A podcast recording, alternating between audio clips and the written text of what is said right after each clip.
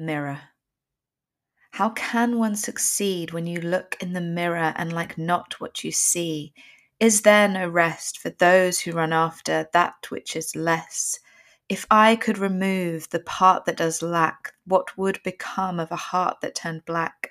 And is there a way to turn back the clock and somehow regain that which is lost?